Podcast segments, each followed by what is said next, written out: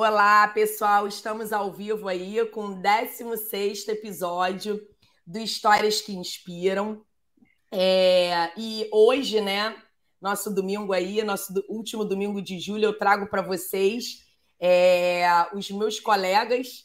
Eu apresentei aí o Alberto como estudante de medicina, mas já estou sabendo que ele formou uma semaninha, então tá bem aquele pré-médico para médico bem cru, né? A começar nessa vida aí.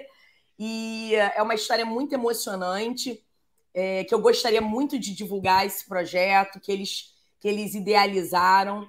É, eu acho muito importante, eu gosto muito desse assunto, é, da importância né, do, da atividade física para nós médicos, mas para nós com diabetes também, né? Então eu acho que a minha família, vocês já sabem, eu já falei várias histórias de DM2 e eu luto por isso eu falo que a minha meta é não ter, e se eu tiver, eu vou ser saudável. É isso aí.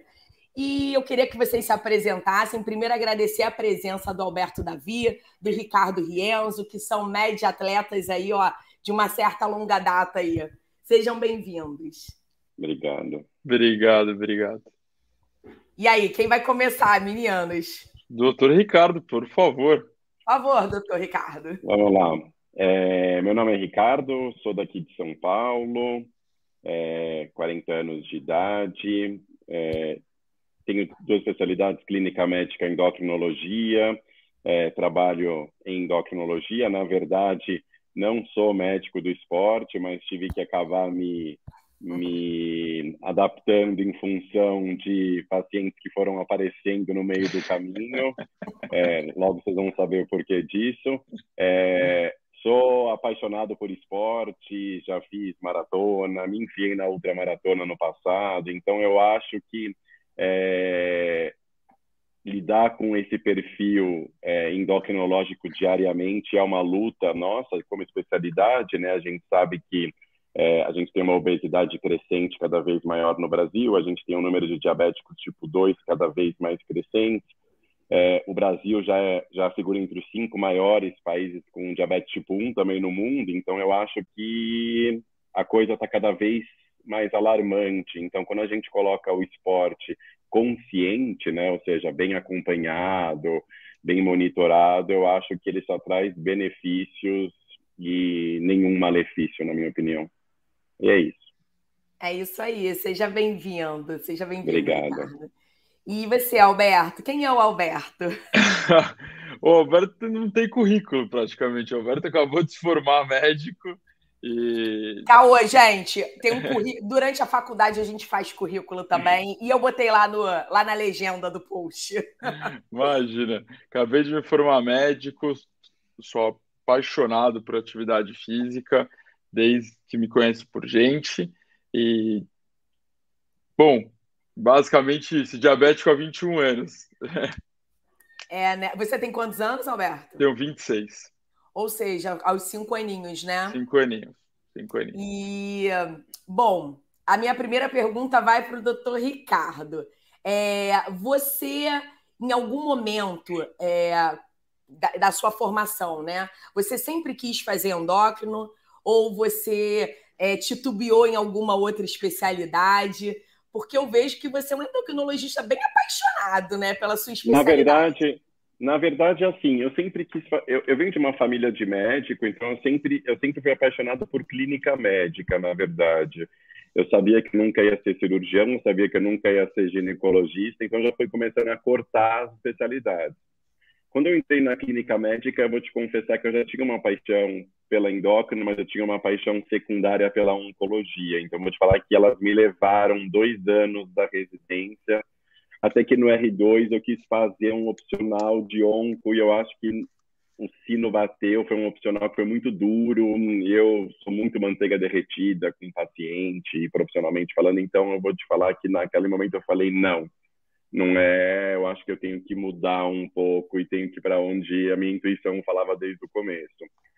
É, falar de endocrinologia é uma especialidade não querendo rasgar cedo, é uma área que ela é muito ampla, ela lida com muita coisa. Então, quando você lida com metabolismo, você lida com glândula, você lida com hormônio, você lida com desenvolvimento, com crescimento, é, com menopausa. Eu acho que é muita coisa que a gente tem que saber lidar é, você tem que estar constantemente estudando.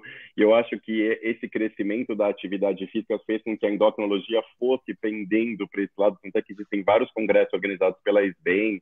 É, eu sou fã do, do Zaguri aí do Rio. Eu acho que ele quem, foi quem foi o precursor de tudo isso. Eu sou bem fã dele. Eu acho que ele entrou nesse caminho e a gente acabou tendo que entrar por inércia, porque começou a chegar ao consultório diabéticos querendo correr, diabéticos querendo fazer maratona, diabéticos querendo fazer um monte de coisa, e a gente não pode falar, olha, a gente não sabe, mas a gente teve que estudar muito, né? A gente não era um meio que a, a gente lida com uma especialidade relacionada à doença, né? Basicamente é uma das doen é uma das especialidades que mais lida com doença de todas as clínicas, né? Então a gente teve que aprender a ver que dentro do universo da doença também existiam é, pessoas que tinham a doença, mas que queriam ter uma vida saudável. Isso dependia do nosso acompanhamento.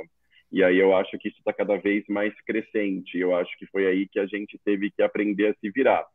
Vou te dizer que não tem como a gente lidar com diabetes se a gente não amar a, a, a, essa, essa área, principalmente. Eu acho que lidar com diabético não é fácil. Para gente não é fácil, que dirá para quem não, não entende de diabetes é um desafio constante, é um aprendizado constante. Então, vou te falar que não tem como não amar. Eu acho que você tem que ter uma paixão é, grande pelo isso que você faz. E eu acho que é isso que nos move, né? Eu acho que isso só nos, nos faz querer estudar mais e aprofundar mais e por aí vai.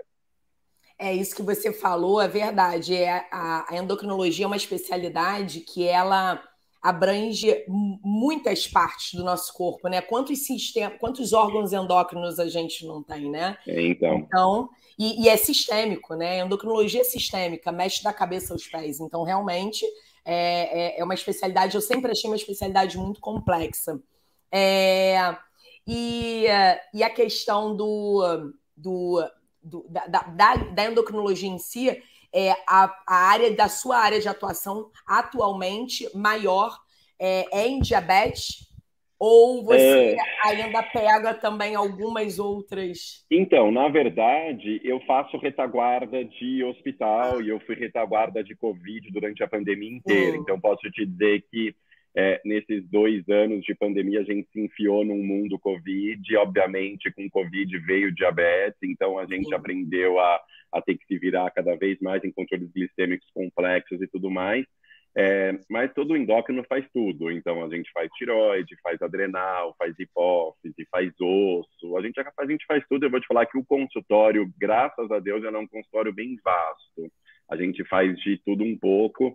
É, não vou negar que eu tenho uma, uma, uma, uma adoração por tecnologia em diabetes, que eu acho que é, não é uma área fácil, não é uma área nem um pouco fácil, na verdade, mas depois que você entra, você fica numa coisa tão aficionado e tão apaixonado que você acaba abraçando isso.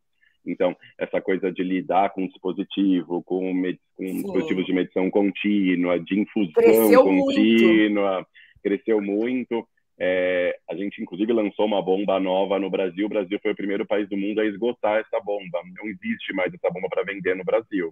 De, tão, de tanto que foi o sucesso. Então, eu acho que é, a gente teve que se virar e eu acho que está cada vez mais crescente esse perfil.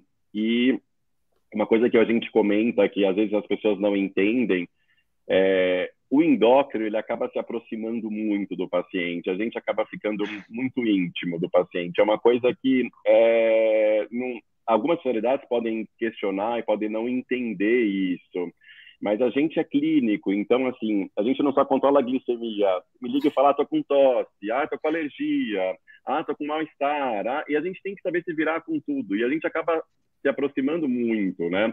Eu vou te falar que o Beto é um deles, eu tenho outros pacientes bem próximos e eu acho que isso também mostra, serve para quebrar aquele paradigma, né, de que médico é uma coisa, paciente é outra e não se uhum. entra, né? Eu acho que tudo isso vem, eu acho que a medicina vem mudando muito esses paradigmas nos últimos anos, inclusive com relação a isso, né? Existia uma barreira muito grande no passado até aonde você poderia ir, onde você não poderia ir. Eu acho que isso está cada vez mais cada vez mais abolido, na minha opinião. Eu acho que existe cada vez mais uma relação de amizade, existe uma relação interpessoal muito grande. Eu acho que bilateral dos dois lados, assim, não só do lado do paciente, como do lado do médico também. É, isso que você falou, é, existe um, um, um, médico, né, neurologista, não sei se você conhece, o doutor Pedro Chestatsky. Ele é do Rio Grande do Sul e ele escreveu um livro chamado Medicina do Amanhã. E ele Sim. fala exatamente isso, da horizontalização, né? que o médico ele tem que tem que exatamente essa relação, ela beneficia muito tanto médico quanto paciente. A relação médico-paciente, ela tá mais integrada, né? Quando a gente fala de igual para igual e, e, o projeto que a gente vai falar, né, o movimento sem sem diabetes é exatamente isso. Eu vejo vocês assim, não porque o Alberto é médico agora, claro, mas eu tenho certeza que é, poderia ser com algum paciente que não fosse por conta dessa. Médico. Exato, Sim. por conta dessa integração. Bom, Alberto, já falamos bastante de especialidades. Eu tenho uma curiosidade, né? Você que está fresquinho aí, vai seguir endocrinologia, vai se, seguir medicina do esporte, já escolheu ou vai fazer, vai clinicar, vai dar plantão? Eu já escolhi, já escolhi. Vou fazer nefrologia, se Deus Uau, quiser. Maneiro, maneiro. Clínica e depois nefro. Muito legal. No... É uma especialidade eu, eu... boa também, que eu também gosto. É, eu gosto, eu gosto muito de clínica, na verdade. Eu sou fissurado por clínica médica. dentro da clínica médica, eu gosto muito de endócrino, de cardio, mas optei por nefrologia e por, por esse caminho eu vou. Muito legal.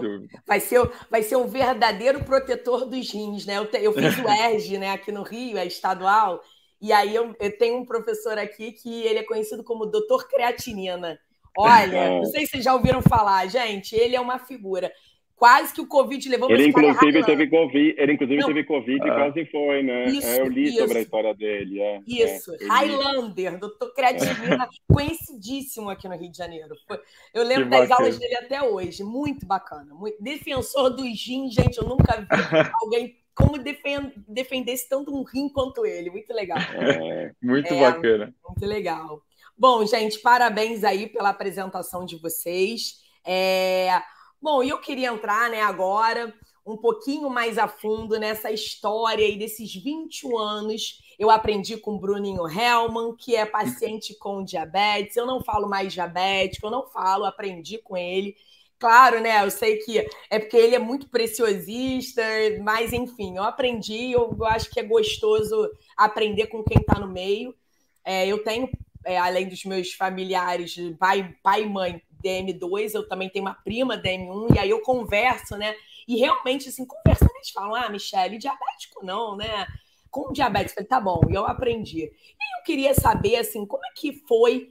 É, eu sei que você já contou, mas talvez ninguém tenha assistido. É, o pessoal já agora, o movimento cresceu muito, então talvez agora não saibam, né? É, como é que foi essa descoberta há 21 anos atrás? Do Alberto com cinco anos. Eu acho que é algo que identifica muito, é muito importante a gente falar. A live ela vai ficar gravada, ela pode ser compartilhada.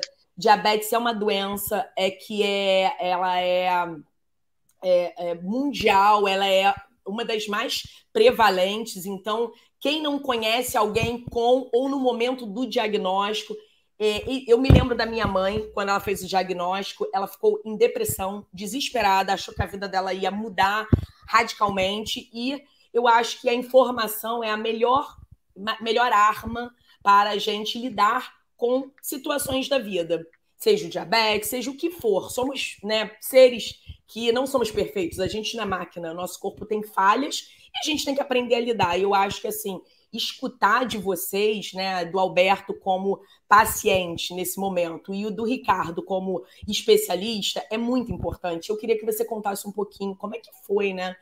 Nos seus cinco aninhos, eu não sei se você lembra ou se é a sua família que te relembrou um pouco esse detalhe. Você sabe que eu, eu costumo brincar, toda vez que eu, que eu falo sobre isso, me pergunto isso, como foi o seu diagnóstico? E diferente do diabético tipo 1, o diferente do diabético tipo 2, o diabético tipo 1 sabe exatamente como foi, quando foi e a vida dali em diante. E é engraçado porque eu era muito jovem, então com 5 anos de idade, e eu não tenho nenhuma lembrança da minha vida pré-diabetes.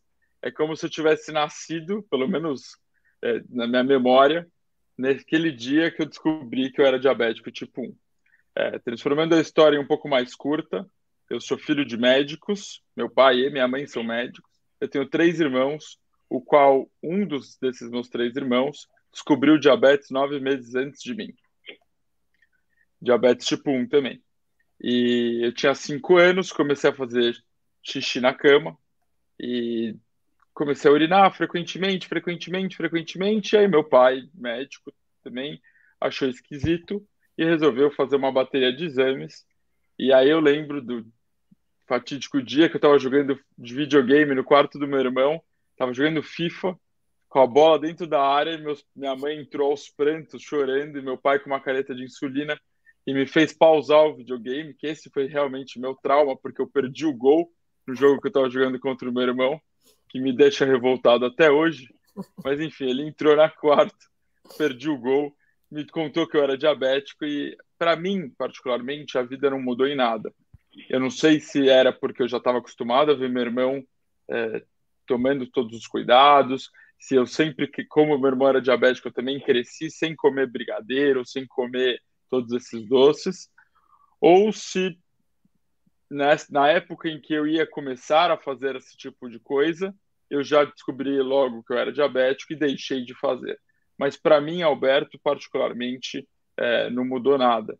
Então, o diabetes veio para mim na minha infância e de, de lá para diante eu sempre convivi com ele é, como um estilo de vida, não como uma doença, como algo que dá para tranquilamente viver é, sem o menor problema. Eu até costumo brincar que eu, você pode sair comigo por meses que você nunca vai perceber que eu sou diabético, a não ser que eu queira que você perceba. Ainda mais agora com a bomba de insulina, parece é. que está mexendo num, num celular ou num GIF, enfim.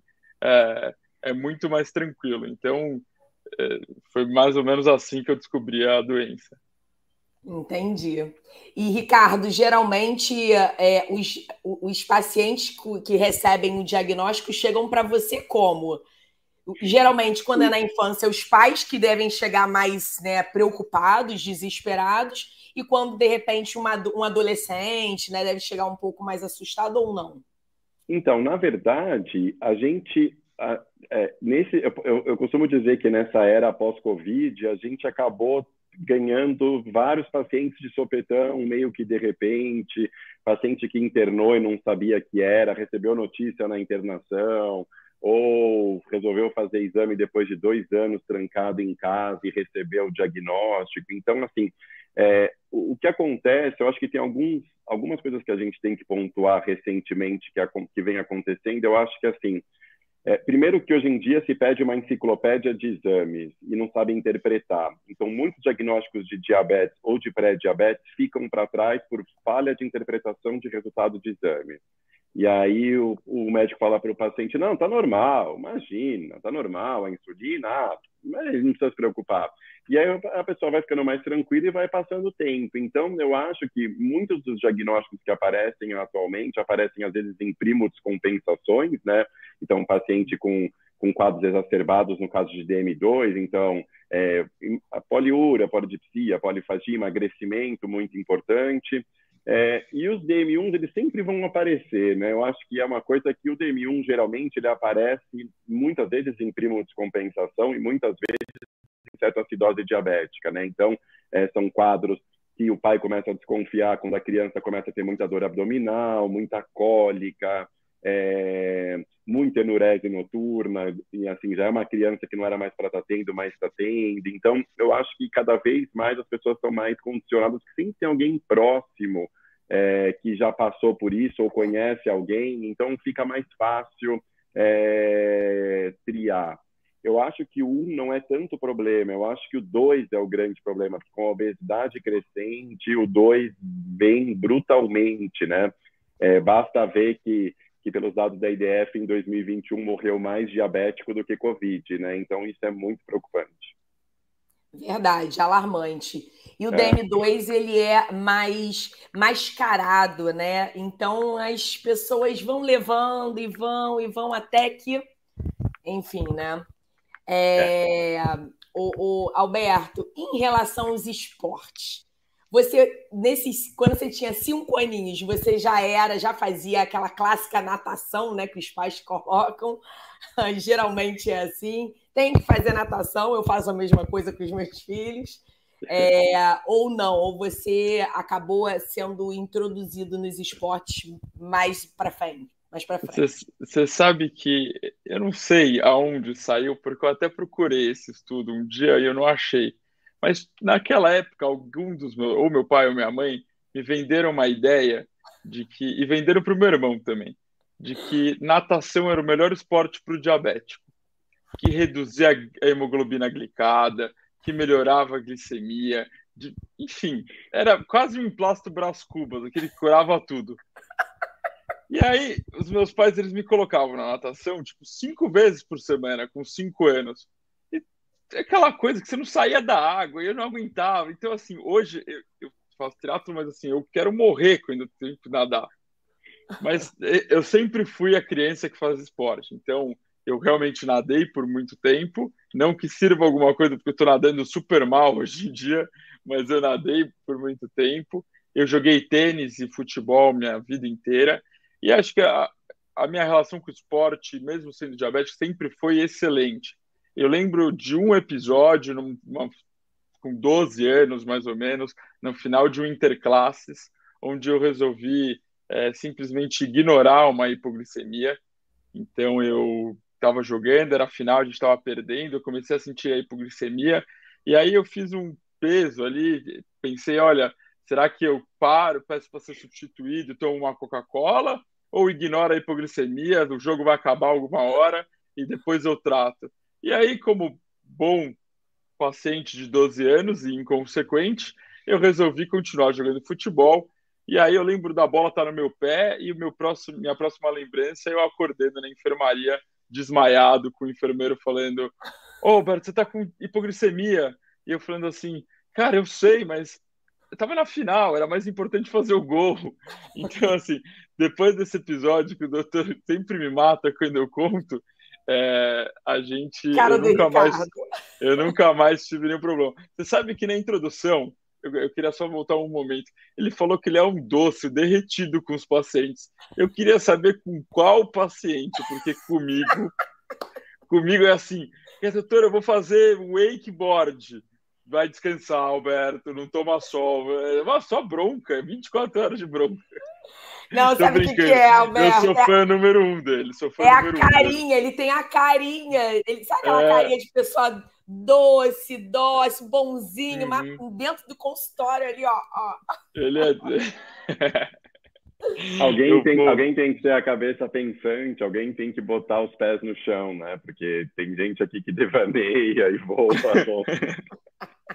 De, depois eu vou contar como foi que eu vendi a ideia para ele do sem diabetes, porque foi, foi, foi mais difícil que vender para os meus pais, acho. Mentira, sério? Não, mas olha só, antes da gente entrar no sem diabetes, eu quero que o Ricardo me conte aí qual é o esporte que você mais gosta de praticar. Eu sei porque eu reposto suas fotos, eu quero saber o que, que você faz hoje, como é que você concilia, porque é, você faz, além do endócrino, faz clínica, trabalhou no Covid. Como é que foi, né? Essa a, essa a entrada do esporte na sua vida, você sempre gostou ou algo te motivou?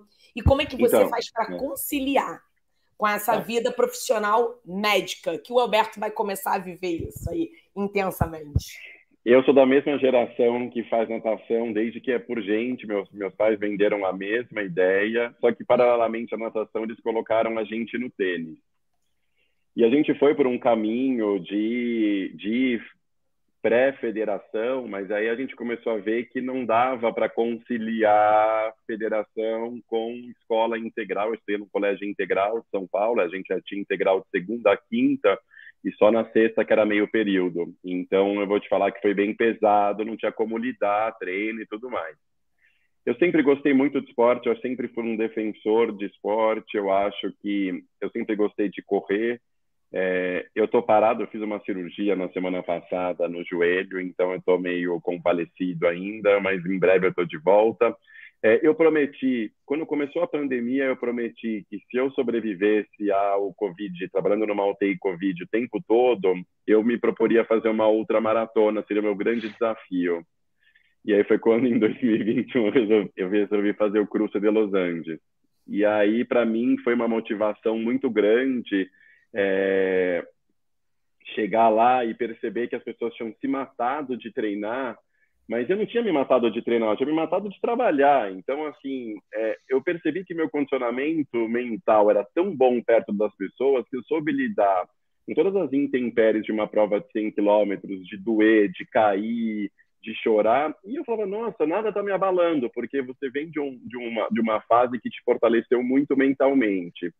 Então, eu acho que o esporte, na medicina, a gente a gente acaba ganhando uma bagagem mental muito grande ao longo dos anos, né? É, e eu acho que isso fortalece muito a gente no esporte. O esporte acaba sendo uma válvula de escape muito grande para a gente. Eu acho que existe um, existe um esporte como terapia. Eu falo que a melhor, a melhor, o melhor inibidor de recaptação de serotonina que eu faço na vida é o esporte. Eu não preciso tomar nada, não preciso fazer nada, porque o esporte funciona para mim como isso.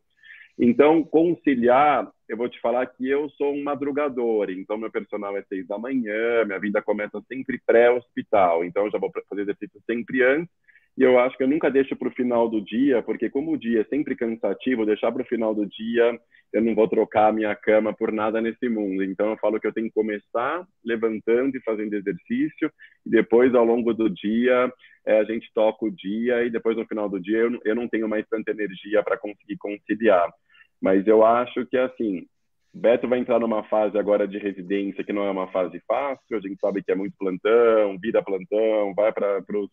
Então, assim, o esporte vai ter que entrar onde der, não é? Não existe Isso um planejamento, aí. não vai ter planejamento, olha, segunda eu faço a planilha tal, não, de segunda eu sobrevivo, de terça eu tento, vai ver que não é. Mas sempre quando você conseguir arranjar um tempo, eu acho que eu falo que é o melhor antidepressivo que existe. Eu acho que nada melhor, nem que seja uma caminhada, a própria MS fala 150 minutos semanais, o que, que são, né, num, num, num dia, numa semana, né, de, de tantas 20, 150 minutos, perdão, semanais, com 24 horas por dia, pô, então assim, o que, que custa você movimentar, sair da volta no quarteirão, pega o cachorro, então, assim, tudo é válido. Eu acho que o exercício é, ele tem que ser válido quando ele, quando ele produz algum benefício. E eu acho que a gente lida com esse benefício diariamente, né? A gente diminui risco cardiovascular, diminui mortalidade. Então, eu acho que esporte é vida.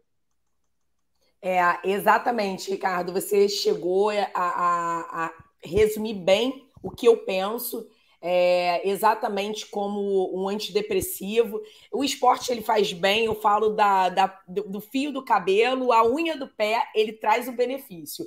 Mas essa questão mental, né, da saúde mental, é muito importante. Muito. Como ele, ele equilibra nossas emoções. E a gente tem uma profissão muito desgastante. Eu penso igual a você, eu acordo turbinada, elétrica, querendo fazer tudo. E aí a minha bateria ao longo do dia vai descarregando, né? E aí realmente fica difícil. E dependendo da especialidade, é, a gente não tem como prever algumas emergências, o que vai acontecer. Então, às vezes, você se programar, eu vou sair do plantão tal hora, o plantão complica, meu amigo. Você tem que ajudar o outro que está chegando. Eu dei plantão em CTI anos, exatamente assim, não era então, se você for deixar para depois o que você poderia ter feito antes, você vai perder o time, né? Essa é a verdade. Ah, sim, com certeza. Né? Mas tem gente que tem, que rende mais à noite, mega, super respeito, né? Agora, essa questão do médico é muito importante. Eu sou anestesista, eu converso isso muito com as minhas sociedades, né? A regional aqui do Rio, a brasileira, e eu falo, gente, é, é claro que é importante para todo mundo, é importante para toda a classe médica, todos os profissionais de saúde, mas existem especialidades. Poxa, na pandemia, é, foi nítido no movimento que quem trabalhou na linha de frente e manteve a atividade física, manteve aquela atividade regular, na tentativa, nos buracos, é, conseguiu sair, se sair melhor. Né? É, não, não foi muito derrubado. Né? Claro que é, a gente fica abalado, porém, muitos colegas ficaram muito mal. E é, aí, eu posso falar por mim mesmo. É, eu posso falar Exato. por mim mesmo, que assim, eu vou te falar que assim, no dia 16 de março de 2020, meu telefone tocou dizendo que eu ia ser escalado para ser equipe Covid, que eu trabalharia na Maltei Covid, tinha que participar de um treinamento e tudo mais. E o nosso primeiro paciente internado, pasme, foi uma cetoacidose num diabético tipo 1, voltando dos Estados Unidos. Então, vou te falar que ainda liguei para para minha amiga endócrina que faz essa agora comigo, eu falei, cara, e agora a gente vai fazer o quê? Eu vou entrar, vou falar. Então, assim, então a, a, gente começou. E eu vou te falar uma coisa, eu não peguei Covid, eu não sei como, mas não peguei, então, assim, me cuido muito até hoje, com quatro doses, mas mesmo assim não pego. Então, eu acho que, assim, eu tenho muita gente próxima de mim que teve burnout, não foram poucos, a gente chegou a uma estatística de quase 90% Foi. das linhas de frente, né?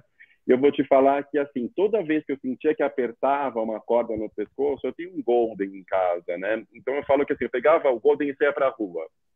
E, assim, não tinha ninguém na rua. Eu falava, quer saber? Eu vou. E ia sozinho, e perambulava às vezes uma hora, uma hora e meia com ele. Eu voltava renovado. Então, toda é. vez que a corda apertava, eu fazia alguma coisa na rua. A academia estava fechada, a personal online eu odiava, mas tinha que fazer. Então, assim, mas sair para a rua, é, de, com sensação de liberdade, para mim ajudou muito. Então, eu, eu, sou, eu falo que eu sou é, testemunha da, de, de, de dizer que fazer qualquer tipo de atividade física que fosse fez com que a mente aguentasse qualquer tranco, que a gente sabe que não foi fácil. É, a gente teve alguns momentos em que eu pensei em desistir de medicina, sabe? Teve várias fases que eu falava, pô, eu tenho que ver de 60 Covid, eu falava, meu Deus do céu. Então, assim, a gente, médico, principalmente quem lidou com o Covid, pensou em desistir, muitos, infelizmente, desistiram. Né? Eu acho que, infelizmente, é, muitos, inclusive, a gente teve que perder, alguns até perderam a vida, tanto trabalhando como por doenças mentais também. Então, eu acho que é, é um momento da gente refletir e pensar que o médico não é um titã, o médico não é indestrutível e o médico não é um ser supremo. Nós somos pessoas como quaisquer outras é, e que a gente tem que ser igualado a qualquer outro tipo de pessoa. Então, eu acho que o esporte vem para fazer isso, né? É, é, questão da horizontalização em todos os aspectos, é o esporte mais acessível. Então, eu acho que a gente não entra nem no mérito da performance, a gente entra no mérito da atividade mesmo, yes. 150 minutos semanais, não precisa de nada além disso.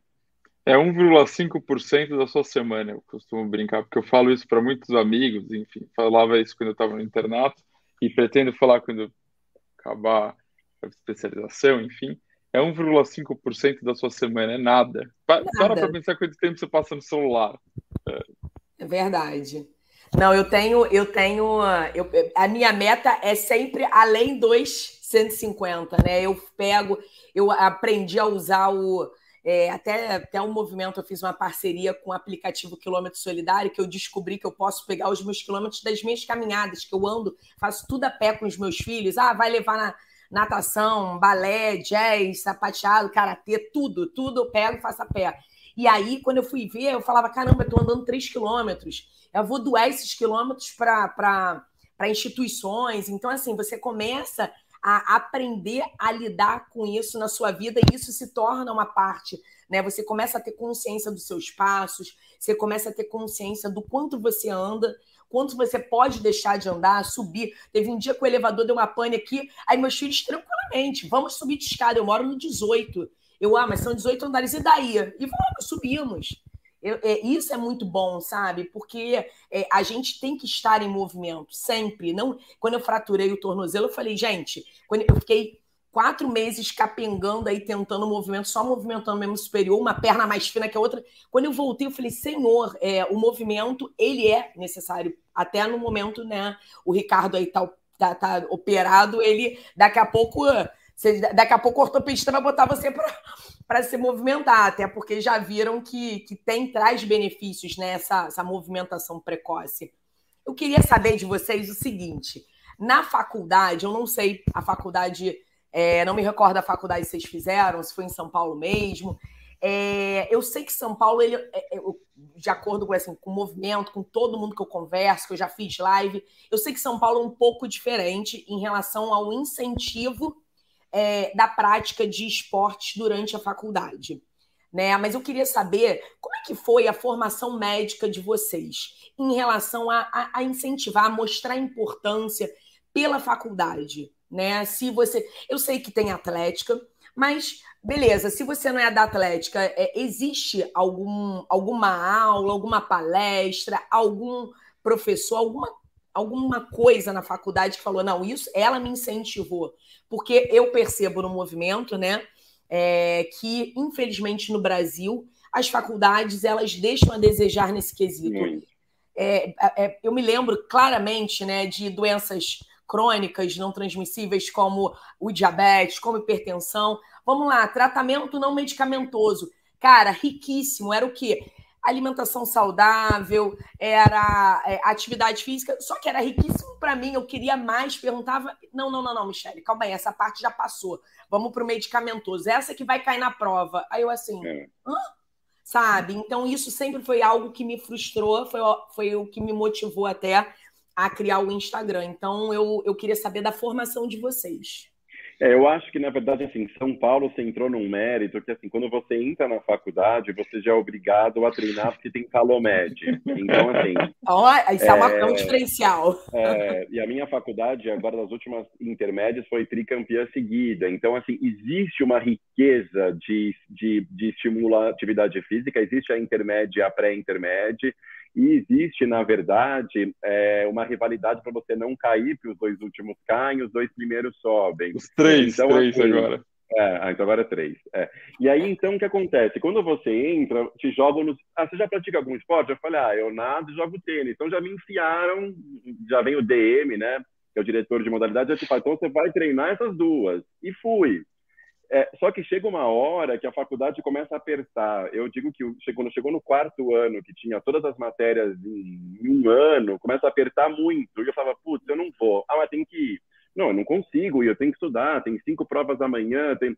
Então, assim, é, você vê que existe um estímulo muito grande, mas, por outro lado, existe muita gente que vai para o shopping almoçar também. Eu acho que é, existe uma cobrança de quem te dá feedback, mas também se o cara não dá feedback, eles te deixam de lado lá, Sim. ou vai tocar bateria, ou vai animar a torcida. Então, assim, eu acho que é, existe uma cultura competitiva assim, mas eu concordo com você, é, Michele, que eu acho que, olhando para trás agora, existe uma cultura muito pobre no ensino médico em relação ao estímulo de atividade física. E, e, você mesmo disse, né, na prova não cai a mudança de estilo de vida, na prova cai qual a classe de primeira, qual a, a, droga de primeira classe, qual a droga de segunda classe.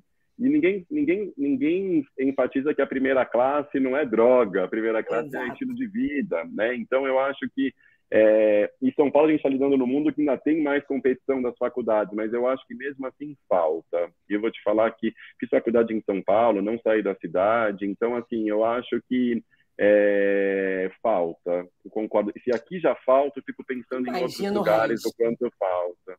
Resto do Brasil, verdade. É. E aí, você, Alberto? Eu, eu, eu segui o mesmo caminho do doutor Ricardo. É, eu não fiz a faculdade que é atualmente tricampeã da Inter, mas eu fiz a faculdade que será a campeã da Inter esse ano, se Deus quiser. Tirar esse título do ABC. Olha a rivalidade aí, galera. Olha a rivalidade aí. não, a rivalidade é muito forte. Eu, eu, particular, eu fui presidente da Atlético, então para mim é um pouco diferente. Eu sempre fui é, super ficcionado nisso. E uma coisa que eu sempre falei para todos os meus calouros depois foi que muita gente me perguntou ah, como é que você fazia nesse momento? Você tinha que estudar, você tinha que treinar, como que funcionava? E óbvio, eu quando entrei na faculdade era calor, eu joguei todos os esportes possíveis e chegou um momento que eu também falei, olha, preciso estudar, não dá para eu estar em 18 esportes, eu preciso focar em alguma coisa. E eu também foquei, mas eu, sei, eu carreguei um, quase dois esportes por toda a faculdade e treinando pela faculdade e eu sempre falava para os meus calouros que tudo é possível. A única coisa é que você tem que comprar as suas batalhas. Então, ao invés de você passar duas horas almoçando com seus amigos, a única coisa é que você precisa almoçar mais rápido, treinar, voltar, tomar banho, estudar, entrar na aula focado.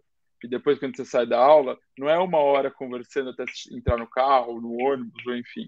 É sair da aula e ir direto para sua casa e estudar, ou enfim, ou ir treinar tudo é possível. A única questão é que você precisa organizar e conseguir é, manejar melhor o seu tempo. Mas concordo, total, mas concordo com o que vocês falaram. Assim, eu não lembro. Eu lembro de um professor de clínica médica que, por coincidência, ele também era médico do esporte e ele falava bastante de esporte, mas de resto, acho que nem na aula de endocrinologia falavam do, da importância do esporte para diabetes, por exemplo. É, e é muito triste isso, sabe, gente? Porque a, a vasta quantidade de artigos é, confiáveis que a gente tem, que mostram os benefícios da atividade física, do esporte, tem crescido muito. A gente procura, é, a literatura está aí mostrando. Graças a Deus, a medicina do esporte também está crescendo e acaba é, é, fazendo mais pesquisas. E, em paralelo, é, existem, né? Quando a gente fez a pesquisa do movimento, eu, eu acabei pegando é, tudo é, estrangeiro, não tem nada brasileiro, infelizmente, mas é, vários artigos que mostram é, a, a, a, importância e o eles chamam de aconselhamento médico, ou seja, o poder da palavra, o poder que o médico tem sobre a, a, o tratamento do paciente. Então, se o médico, vocês chegam para o seu paciente e vão falar, poxa, olha, eu, eu faço, eu consigo, tem esse benefício, poxa, ele se sente aquela horizontalização que a gente estava falando, ele se Com sente certeza. identificado e o estudo mostra que é muito mais efetivo do que o médico fala, fala, fala, fala e depois nada acontece. Ou seja, você dar o exemplo, né? Eu acho que um grande problema hoje em dia, só desculpa é, interromper, a questão é a seguinte: eu acho que existem dois caminhos hoje em dia que eu acho, né? Existe, eu falo que eu falo que é a medicina instantânea, que é aquela consulta de dois, três minutos, em que você não uhum. dá vínculo nenhum. Então você vai falar, eu vou ficar orientando o quê, né? Eu vou ficar é. falando o quê? Dá uma receita e tchau. Então, assim, é... existe aquela consulta de uma hora, uma hora e meia, que aí você pode realmente perceber que a pessoa está ouvindo e ela vai acatar e concordar com tudo que você diz. Então, essa eu falo que essa, essa, essa coisa da medicina instantânea está crescendo, isso eu acho preocupante, porque da mesma maneira com que os nossos professores não falavam de atividade física, hoje em dia não dá tempo de falar de nada, né? Então, eu não sei, isso me preocupa demais. Eu acho que esse é um, uma coisa que me deixa bem preocupado. Então, acho que um movimento de médicos esportistas é uma coisa que agrega muito, né? Eu acho que você levar a sua vivência, é. você levar a tua história e poder compartilhar, eu acho isso fundamental. E, e, liderar por exemplo, né? Acho que é uma coisa que, por exemplo, eu sempre admirei muito do Dr. Ricardo também, é que ele também fazia esporte, assim. Então, é, eu falava para ele, olha, segunda-feira, ele já sabia meu treino de segunda-feira, nem falava para ele, falava assim, ah, segunda-feira você vai fazer um tape run, quarta é tiro, né? Aí eu falava, cara, putz, que ótimo, assim, eu não preciso nem abrir minha planilha para falar para ele que eu vou ter que treinar, ele já sabe de cabeça. Então, é, é super bom. E, e, eu tenho uma minúscula experiência perto de vocês, mas toda vez que eu falava também, olha, eu sou diabético e eu pratico atividade física, então eu tô falando para você também é diabético, pratique, fica é. uma imagem, tipo, mais é. presente, sabe? É. Não, o paciente vai falar, gente, ele é igual a mim. ele é igual a mim. Eu posso, eu consigo, né? Isso é muito legal. E já que a gente está chegando aí no finalzinho da nossa live, mas eu quero muito, muito, muito saber sobre o movimento. Eu chamei de projeto, não sei se está errado, mas, eu, é, mas é movimento, né? Movimento. movimento sem diabetes. E eu adorei o nome, né? O, o 100, né? O 100 em número porque é exatamente isso, né? É, é... Não, não vou falar, não. Vocês vão falar, mas eu vou aqui compartilhar já uma fotinho para começar. E pode, eu quero que vocês comecem explicando aí o que, que é o movimento sem diabetes, como é que foi convencer, né, o, o Roberto? Convencer o doutor Rico, gente. Olha o Bruno aí, ó. Olha o Bruno, grande Bruno. Para quem não conhece, Bruninho, fundador do Correndo pelo Diabetes, é Bruno é um, uma, uma, doçura de pessoa. Bruno também é, é, muito gostoso ele conversar com a Lelê, foi muito bom fazer aquela live.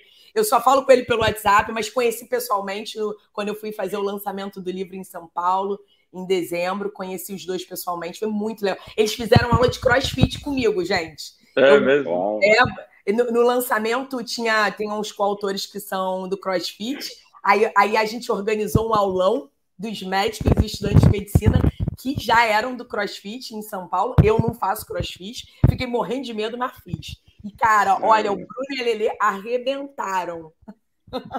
Eu morri, eles continuaram. É... Pode falar você, Beto, manda bala. O movimento, na verdade, é, acho que vale começar, não sei se o doutor concorda comigo, quando eu procurei o doutor Ricardo a primeira vez para correr a maratona de Barcelona no final de 2021. Eu procurei ele, na verdade, é, eu queria correr a maratona e fazer um meio Ironman.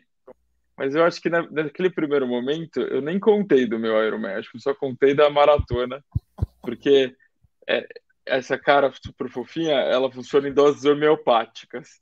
Então, ele lembra muito meu pai e minha mãe, porque eles também funcionam assim. Então você vai contando que você vai fazer uma corrida, depois você vai fazer uma corrida um pouco maior, e um pouco maior. Aí, aí, chegou na maratona, aí todo mundo, ah, beleza, vai correr uma maratona. Não, tudo bem, eu vi que ele foi indo devagarzinho.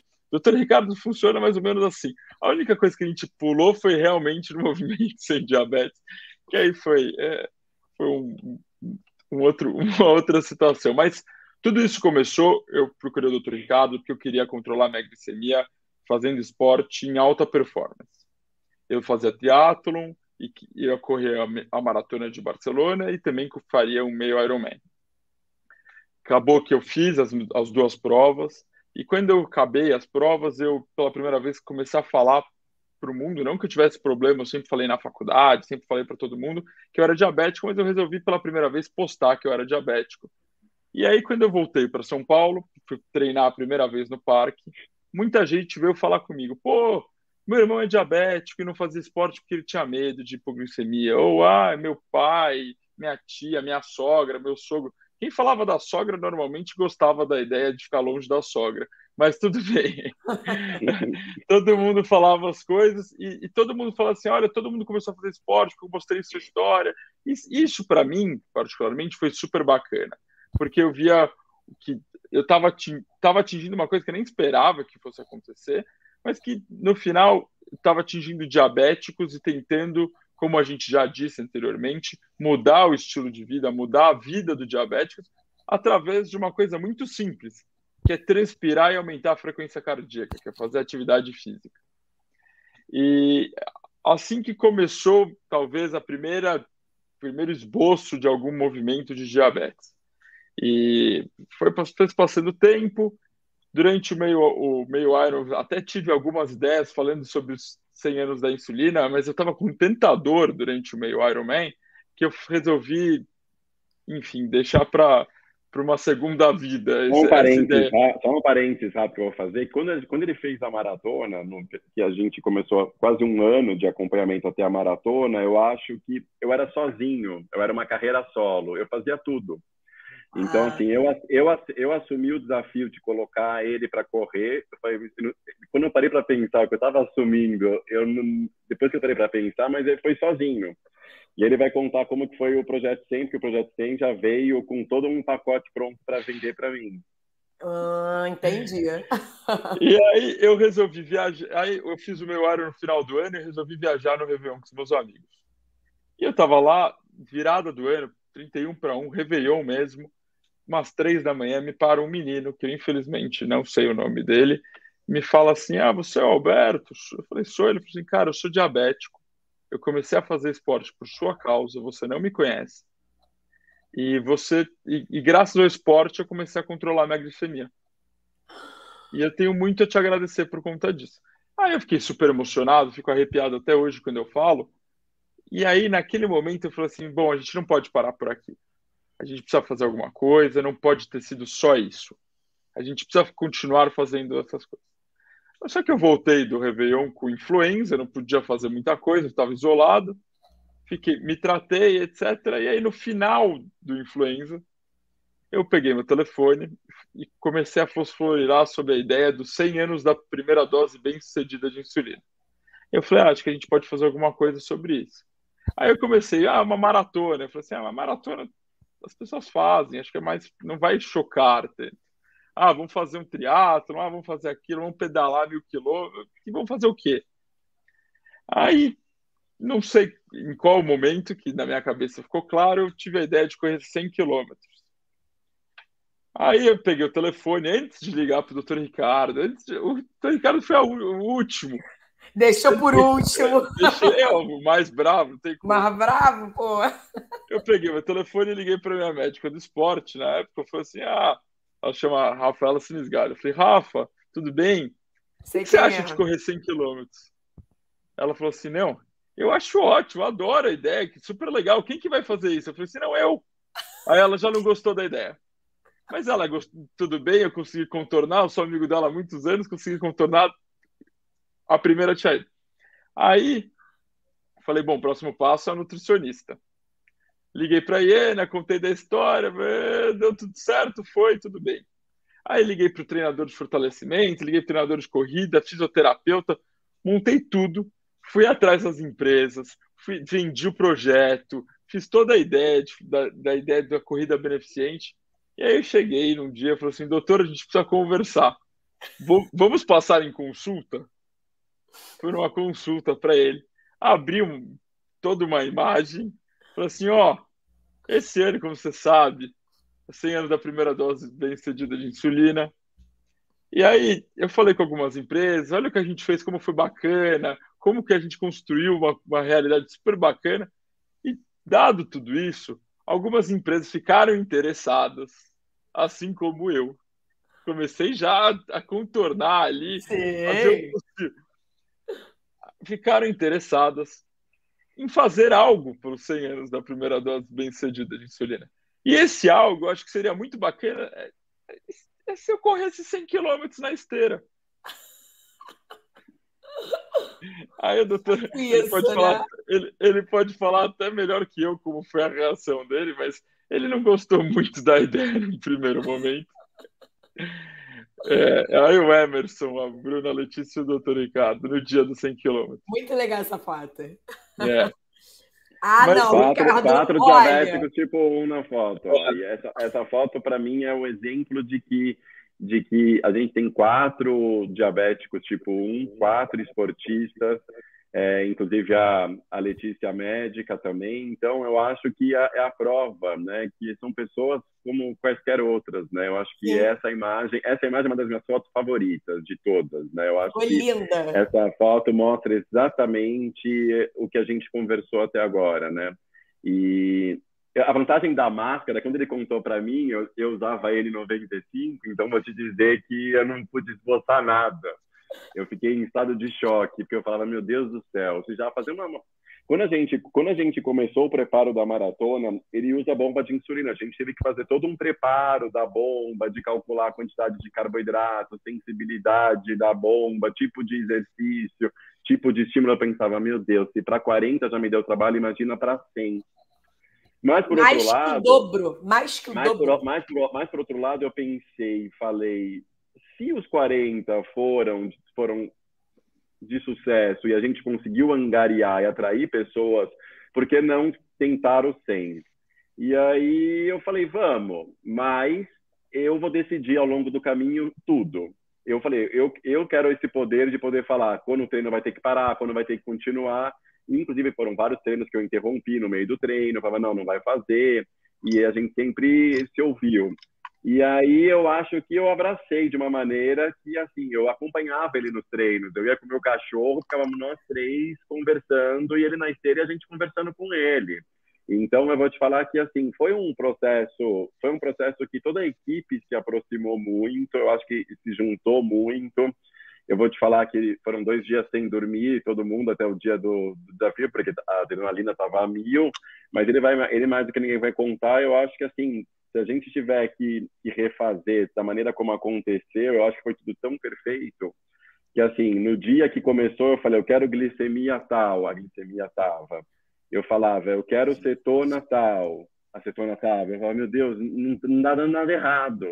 É, e aí as coisas foram indo e eu falava, pô, por que não, por que não é, levar isso adiante, né? Então eu acho que a lição, ninguém precisa correr. Eu acho que a, grande lição de hoje é eu como como médico de de pacientes com diabetes, eu posso dizer que é o seguinte: não tenham medo de começar, não tenham medo de levantar da cadeira, não tenham medo de eventualmente enfrentar uma hipoglicemia. Eu acho que a hipoglicemia, quando o médico está sempre perto, a gente consegue evitar. O Beto conta nos dedos quantas ele teve nesses últimos anos. Então, assim, é, eu, a, a, o meu, meu grande, se eu tiver que definir minha, minha grande lição hoje é levanta a bunda da cadeira, que você é normal como qualquer outra pessoa. E eu acho que desde que você seja bem assistido, você pode atingir qualquer sonho que você tenha.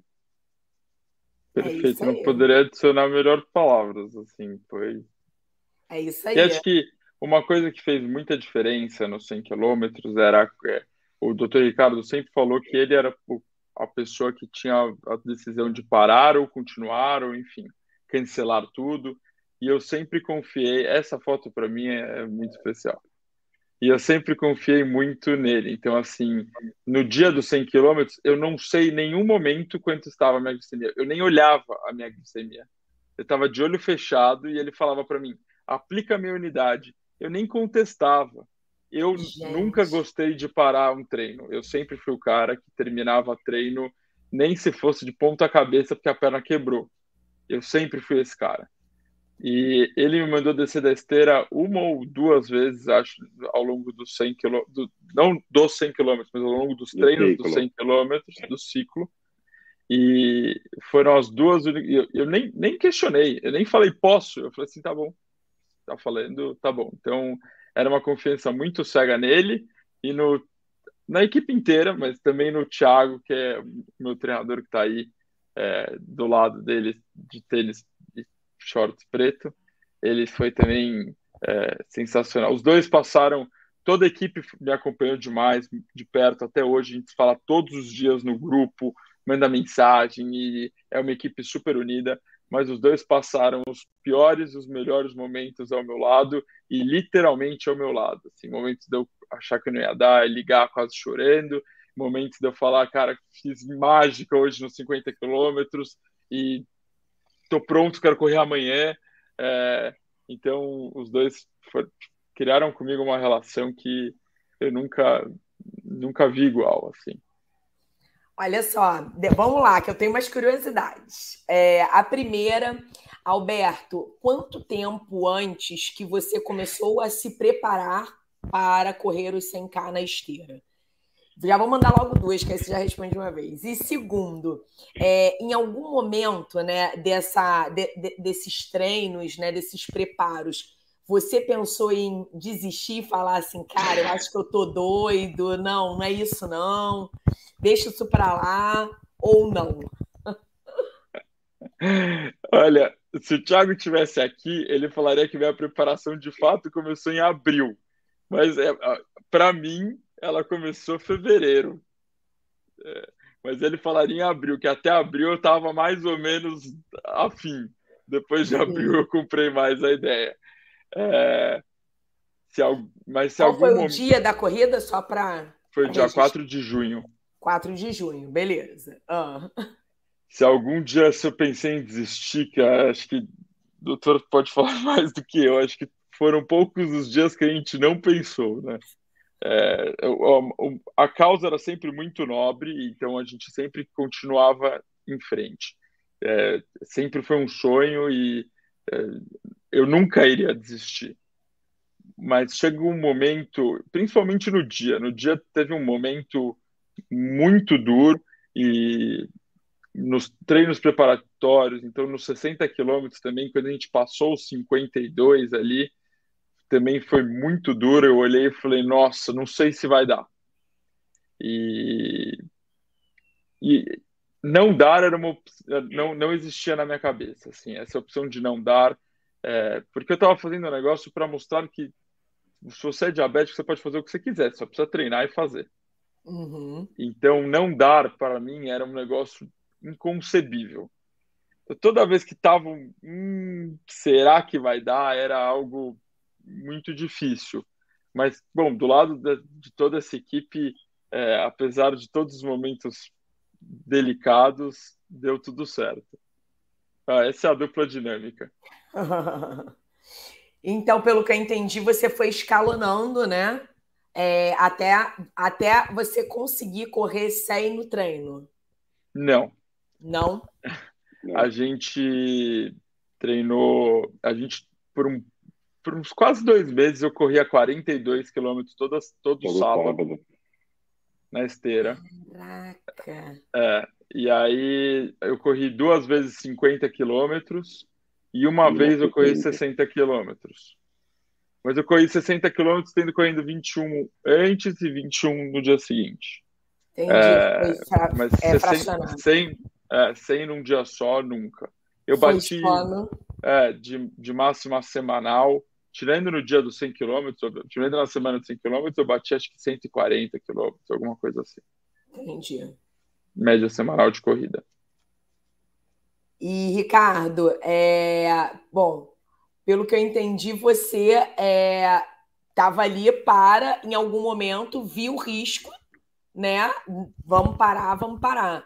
Existiu então, é, algum é, momento que você teve alguma insegurança médica, assim, né? Porque era algo, é, foi algo inovador, né? Para você então, também. Então, na verdade, eu desenhei sozinho porque eu sabia que eu sabia que estava a batata quente assando na minha mão. Eu desenvolvi uhum. um protocolo que o Beto sabia tudo que eu ia fazer. Então a gente fez um protocolo de, de todos os riscos que poderiam acontecer, né? Então a gente monitor, eu tenho eu tenho acesso à bomba dele 24 horas por dia, então eu tenho acesso constante à, à glicemia é, essa plataforma atualiza de 5 em 5 minutos. Então, a cada 5 minutos eu tinha, mas eu poderia antecipar a atualização e antecipar a cada minuto, se eu quisesse. Então, a gente monitorava a glicemia em tempo real. Eu monitorava a cada bloco de 10 quilômetros a quantidade de corpos cetônicos que ele tinha por medida de ponta de dedo. A gente monitorava a frequência cardíaca, a pressão arterial, peso, é, intuição clínica, eu vou te dizer que assim, em vários momentos durante o 100, ele começou a falar, ele começou a ficar tonto. Eu falei, putz, eu falei, hiponatremia, enfia sal. Mas como que você sabe? Eu falei, não, só pode ser, porque assim, ele tá hidratado, quase hidratado, a glicemia tá boa, tá tudo bom, ele tá tonto, é sódio, entuchei sal, aí melhorava. Então, assim, uhum. a gente uhum. sabia que, que clinicamente poderia o que, que, poderia acontecer quais eram os meus grandes medos era de de repente ter uma elevação de corpos cetônicos e entrar num quadro de eventualmente de uma cetoacidose e precisar tomar insulina eventualmente isso era um risco grande risco de desidratação era um segundo risco muito grande também de ter é, risco de fadiga né e, e, suas consequências mas assim é, o Bruninho estava lá no dia, né? Bruninho e Letícia, e, uhum. e, ele ficava postando no, no, no blog, né? No, no correio. Uhum. Nada dava errado, a glicemia não subia, a acetona não subia. Eu falava, gente, não, a pressão não. Nada. E eu falava assim. É, não sei, talvez tenha sido, eu falo que eu falo que em 17 anos de formado, talvez tenha sido um dos dias mais emocionantes da minha vida. E olha que eu tive alguns dias bem emocionantes nesses 17 anos, mas assim, Sabe aquela sensação de que você fez um preparo e tudo começou a dar certo e nada dava Sim. errado? Eu falava, putz, e, e, e, eu não tinha essa noção dessa magnitude de responsabilidade. Eu fui ter naquele dia que eu fui ver o que estava acontecendo, porque na hora que você vai na inércia e vai indo, você não percebe, você simplesmente faz. E eu vou te falar que, assim, no, no, quilômetro 97 o sensor falhou, já, a gente fez os três últimos quilômetros sem saber glicemia, sem saber nada. Meu Jesus! É, mas, assim, tava tudo tão constante que eu nem falei para ele. Eu falei, não posso falar, porque se eu falar, não. ele ia se desestabilizar. Então, assim, é, o irmão dele também é meu paciente, então estava do meu lado. Ele falou, ele falou, aconteceu alguma coisa? Eu falei, aconteceu, o sensor falhou. Ele só pôs a mão na cabeça e falou, reza. Eu falei, tá bom eu não consegui mais ficar, eu não consegui mais ficar calmo naqueles três quilômetros. Mas no final deu tudo certo. No final a gente mediu a glicemia. Ele terminou exatamente a glicemia que ele começou. Ele começou com 180, gente. ele terminou com 180. Então assim, ele começou com cetona de zero, ele terminou com cetona de 0,1. Sendo que assim, a gente começa a considerar preocupante quando está acima de 0,6, que precisa tomar insulina, e quando está acima de 1,5, aí é um risco de cetoacidose. Ele nem chegou perto de precisar estar tá numa dose acima de insulina que ele estava precisando. Então, assim, vou te falar que é, foi tudo tão perfeito que se eu quisesse repetir, eu não sei se eu consigo. Exato, foi tudo muito redondo, muito calculado. É, é. Eu acho que isso, essa, esse finalzinho né, que o sensor falhou é, exatamente, você foi é, 97%, tudo tão perfeito, tudo tão dominado, tudo na sua mão, que você falou, cara, é, vamos terminar. Simplesmente vamos terminar, né? Porque estava tudo. E é muito bom para o médico isso, e o, o Alberto ele vai sentir isso ao longo aí da sua, da sua vida médica, né? Na anestesia, eu já passei por várias situações, e é exatamente isso. Quando a gente é, se prepara para alguma coisa, e eu sempre brinco, e, brinco não, e eu falo até sério com os meus residentes, eu falo, olha, o, o, o bom anestesista é o que se previne, é, é, tem que ser precavido. Eu, eu não sou pessimista, eu sou realista. Então eu chego, ah, meu marido é cirurgião vascular. Né? Eu pego só bomba, meus pacientes são asa 3 para cima, porque ele, ele gosta de arterial, né? Ou o não arterial são fístulas, enfim, é mundo de pacientes com diabetes. E aí, renais crônicos, e é exatamente isso. Eu falo para eles: olha, fazer anestesia para cirurgia vascular não é difícil. Você só tem que saber clínica. Eu, eu amo clínica, né? Se você sabe a clínica, você sabe tudo o que pode acontecer. Então, cara, eu deixo tudo montado, pronto. Eu não deixo para pensar na hora, porque na hora Sim. o seu coração vai acelerar, você vai vai taquicardizar, você vai vai dar um tremor, vai suar frio. Não é a hora de você se, ai, o que, que eu tenho que fazer? Não. E foi exatamente o que você fez, Rico. Você pegou e você tava tudo, você montou o seu protocolo. E isso eu, eu, eu, queria muito saber é, para gente. Tem um vídeo, né? Tem uns vídeos que eu queria passar agora. Eu queria muito saber como é que foi para vocês assim que bateu, porque eu estava acompanhando, né? E eu vi que, cara, a emoção, deu para sentir a emoção pela, porque eu estava vendo pelo, pelo ao vivo do, do Correndo pelo Diabetes. Eu acho que o Bruninho botou era Correndo pelo Diabetes. E aí eu falei, uhum. deu para sentir a emoção, né? Então, é, eu queria saber exatamente o que, que passou na cabeça de vocês quando bateu o sentar. Pela cabeça do Rico, que foi uma experiência, e na cabeça do Alberto, que foi uma outra experiência, né? Que se complementam.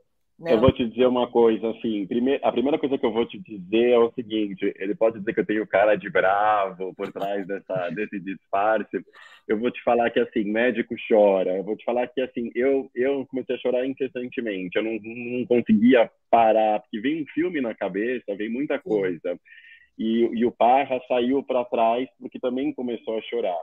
E aí as pessoas, não, ele não pode cumprimentar ninguém, não pode cumprimentar ninguém, não pode cumprimentar ninguém. Ele desceu da, da, da esteira, a primeira coisa que ele fez foi abraçar nós dois. Então, é, eu falo eu falo que, assim, é, vem uma sensação do tipo, primeiro, é, você, você abraça uma, uma causa e você vê tudo dando certo, eu vou te falar que, assim, é, eu, eu emociono até hoje. Eu vou te falar que eu demorei, uns, eu demorei alguns dias para tentar entender o que aconteceu. Não foi fácil. Porque tanto a gente que estava no staff como ele, a gente não conseguia entender. Eu fiquei, eu não conseguia dormir depois, a adrenalina foi. Eu acordei no dia seguinte, parecia que tinha corrido uma maratona, de tão tenso estava a minha, minha musculatura. Eu fui fazer soltura na segunda, para você ter uma ideia. Estava todo travado. É, então, assim, é, putz, eu, eu acho que é, é, isso serviu para quebrar vários paradigmas, né? Então, assim, você pensa que eu quase 20 anos de formado, chorei, emocionei. Uhum. É, é, é uma coisa que as pessoas não conseguem entender, né? Eu acho que talvez.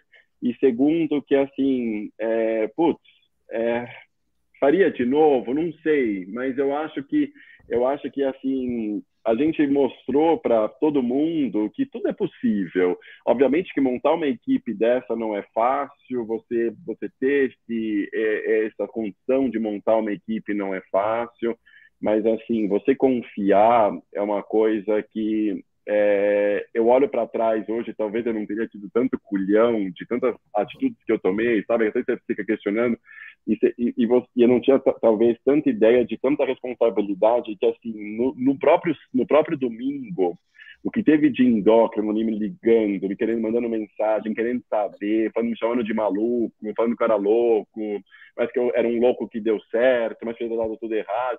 Então assim todo mundo foi uma coisa que abrangeu muita gente. Então eu acho que assim eu me arrepio até hoje, porque talvez tenha sido o maior desafio eu falo que lidar com o Covid foi um dos maiores desafios da minha vida, mas eu acho que também esse desafio é uma coisa que eu vou levar para o resto da vida e eu acho que talvez é, vai ficar esse arrepio toda vez que você pensar, né? Eu acho que é eu, por isso que eu falo que eu sou uma manteiga derretida, eu posso ser bravo, mas eu tenho meu lado que derrete, sabe? Então, tem sim, Beto. É, é...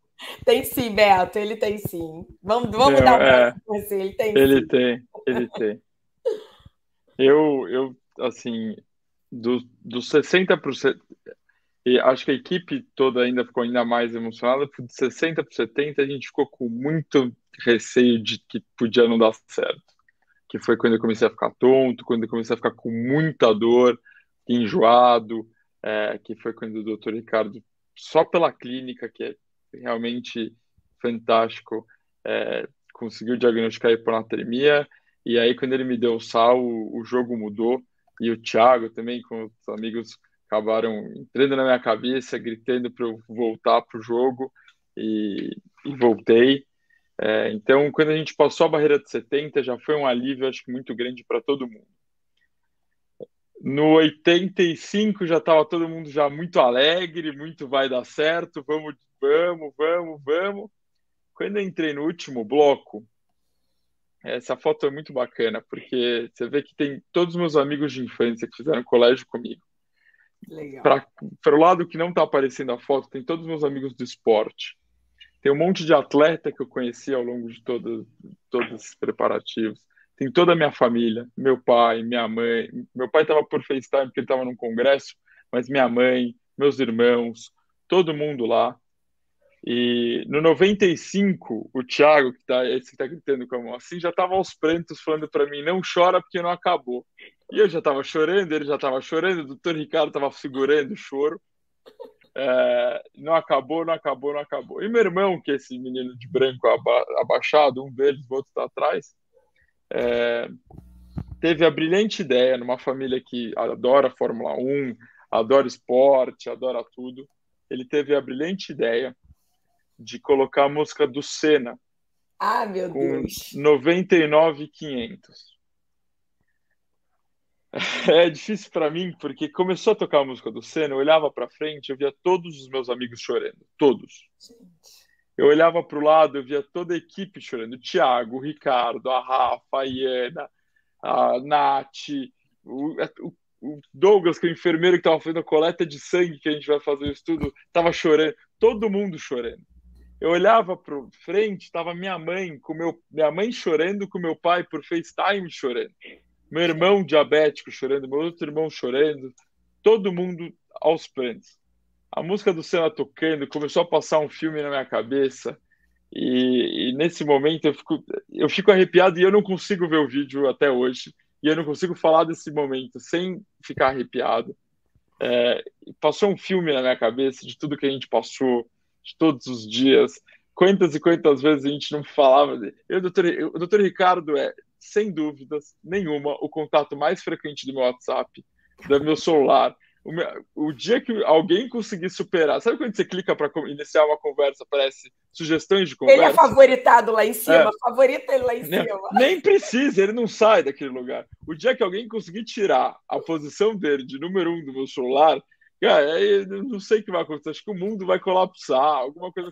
A gente passou por tanta coisa, mas tanta coisa, que ali, quando acabou, é, eu, só, eu, eu não consegui falar ainda sobre, não consegui agradecer ainda sobre, mas quando acabou, era uma sensação de muito obrigado que ainda não tenho quase dois meses depois eu ainda não tenho palavras para conseguir agradecer toda a equipe e todo mundo que passou por esses 100 quilômetros do meu lado Cara, é, eu, eu quando vi, né, eu não fiquei sabendo antes, e aí até falei, mandei uma mensagem para o Roberto, falei assim, caraca, você não me falou, queria ter divulgado tudo, e aí, claro, né, hoje, já conversando com vocês, eu vi como é que não foi, né, é, não dá, não dá tempo de pedir para divulgar, porque é muita, é, organizar é muita coisa, dá para ver que a estrutura, né, da, da, da equipe é, foi uma estrutura muito completa, mas quando eu vi, eu fiquei. Porque apareceu para mim, né? Porque eu sempre tô,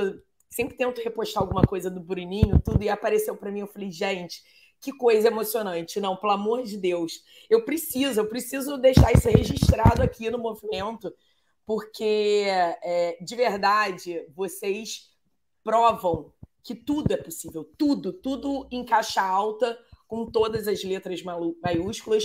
Vocês é, é, fizeram algo perfeito. Para mim foi perfeito. É claro que a gente não sabe dos bastidores, a gente que está do lado daqui, espectador, mas foi perfeito. E foi algo é, que, para mim, tem que. É, é, eu, eu, de vez em quando, é, me perguntam se tem alguma, alguma história a ser contada, se eu tenho para indicar, para ir para reportagem. E essa é uma que eu já, já vou indicar, porque não tem como.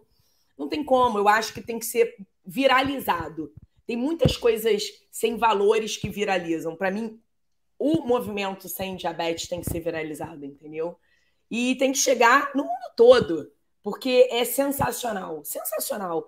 É, não sei se já existiu algo assim, se vocês já chegaram a, a pesquisar isso para ver se em algum lugar do mundo algo já, alguém já fez alguma coisa assim, mas o que vocês fizeram é, é exemplo e é início para muita, uma trajetória muito grande, né? É muito lindo.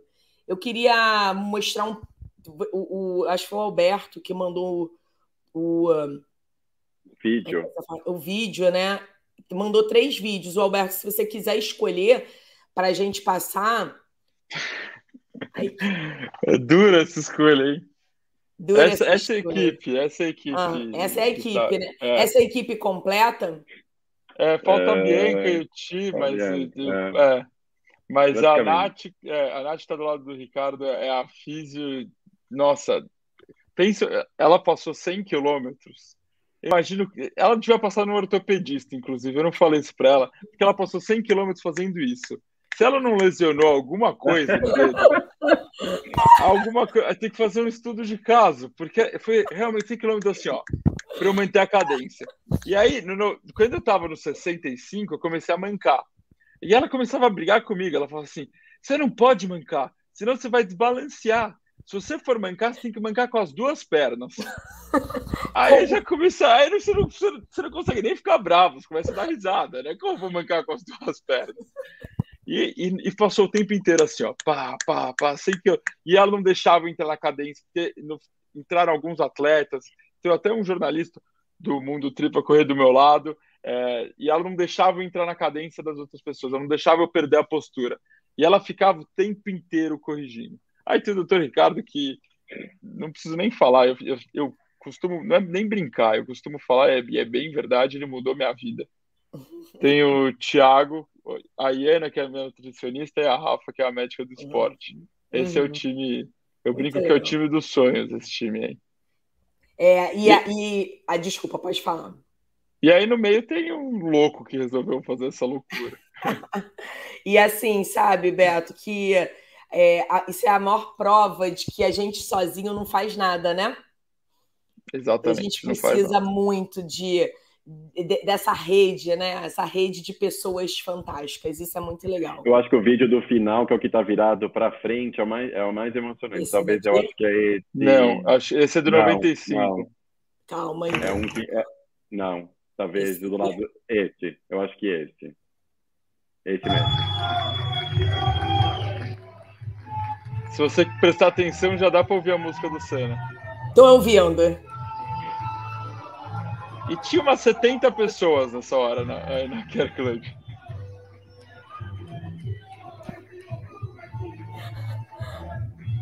Eu já tava.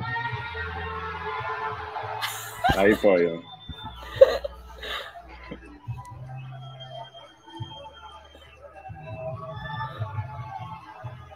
Ai, que bonitinho, muito legal.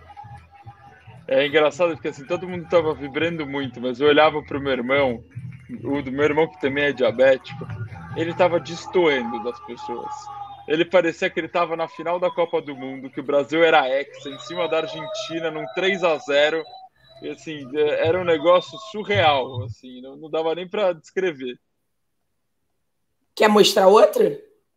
Acho que eu não tenho. Talvez é, se vocês quiserem, assim, é, foi super é, emocionante. Só tem esses três. Não, são os mesmos, né? Só que em outros é, ângulos. É, acho que sim. É. Acho Mas que acho, que, acho que esse é o mais.